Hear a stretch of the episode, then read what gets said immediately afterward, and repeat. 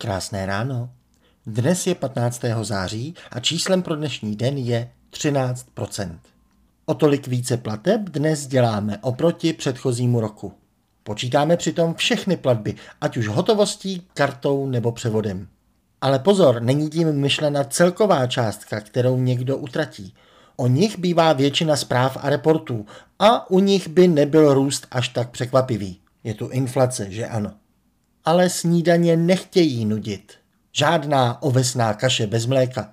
Tady jde skutečně o nárůst počtu jednotlivých plateb, ať už jde o jakoukoliv částku. A tam není asi očividný důvod, aby počet plateb rostl, prostě jen zdraží položky té platby. Naopak, na první dobrou bychom možná řekli, že vzhledem k propadu životní úrovně si teď lidé budou méně vyhazovat z kopítka, méně utrácet a tak i méněkrát za něco platit. Těch nepřečtených, ale už zaplacených knížek máme doma každý dost. A celková spotřeba se skutečně propadla. Větší počet plateb proto znamená, že navzdory vyšším cenám platíme menší částky než před rokem. Museli jsme tedy nějak zásadně změnit naše chování. Vezměme si třeba nákupy potravin v obchodech.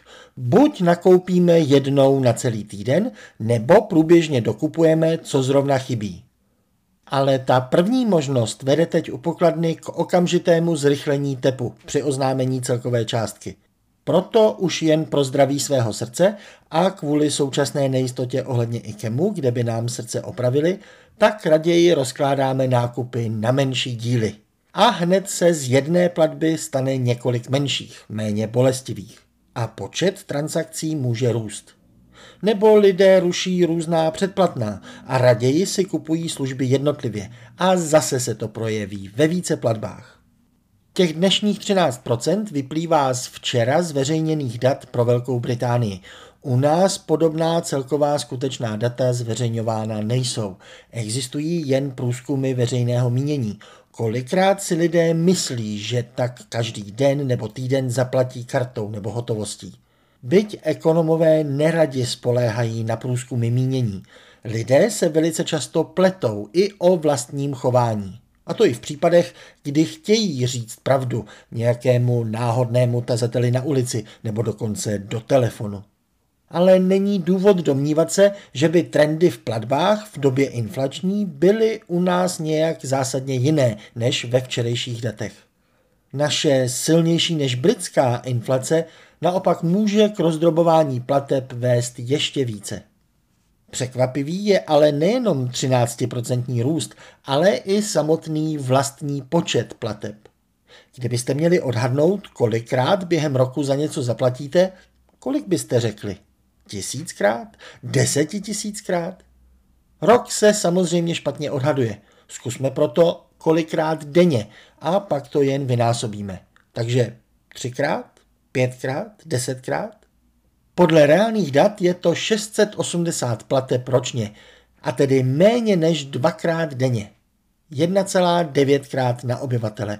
A to v tom jsou přitom započítány i platby firemní. Když je odečteme, vyjde nám 1,6 krát denně. A to je možná až překvapivě málo. Jistě, částečně je to tím, že přepočítáváme na obyvatele. Ti, kteří skutečně za něco platí, to tak dělají i za ostatní členy domácnosti, i za nemluvňata nebo za lidi v péči. Ale celkově možná podceňujeme, jak jiné ekonomické životy jiní lidé žijí. Jednou věcí se ale od nás skutečně liší i Británie – Zatímco u nás to skoro vypadá na občanskou válku za lidské právo platit všude kartou, v Británii se odboj vede proti obchodníkům, kteří berou jenom karty. Večerní zprávy tam tak vypadají na oko stejně jako u nás. Reportér v terénu stojí před nějakým provozem a nahrává rozhořčení zákazníků. Jediný rozdíl je, že u nás prodejna přestala brát karty, tam přestala brát hotovost. Prostě tak jako na silnicích, tam i v platbách jezdí naopak. A na té souvislosti s řízením vlevo musí opravdu něco být. Ve Švédsku přestali jezdit vlevo až nedávno a dnes je tam ještě větší problém zaplatit hotově než v Británii. Ale i včerejší čísla přihotovila hotovostní divnost. Počet plateb hotovostí po více než deseti letech rapidních poklesů poprvé vzrostl o 7%. Není to ale vítězství nějaké spojené lidové fronty za platby pomocí obrázků nového krále. Provozů přijímajících hotovost dále ubývá. Je to spíše zase souvislostí se snížením životní úrovně. Ekonomický výzkum už dávno ukazuje, že mnoho lidí si více hlídá rozpočet, když doma hrníčkují.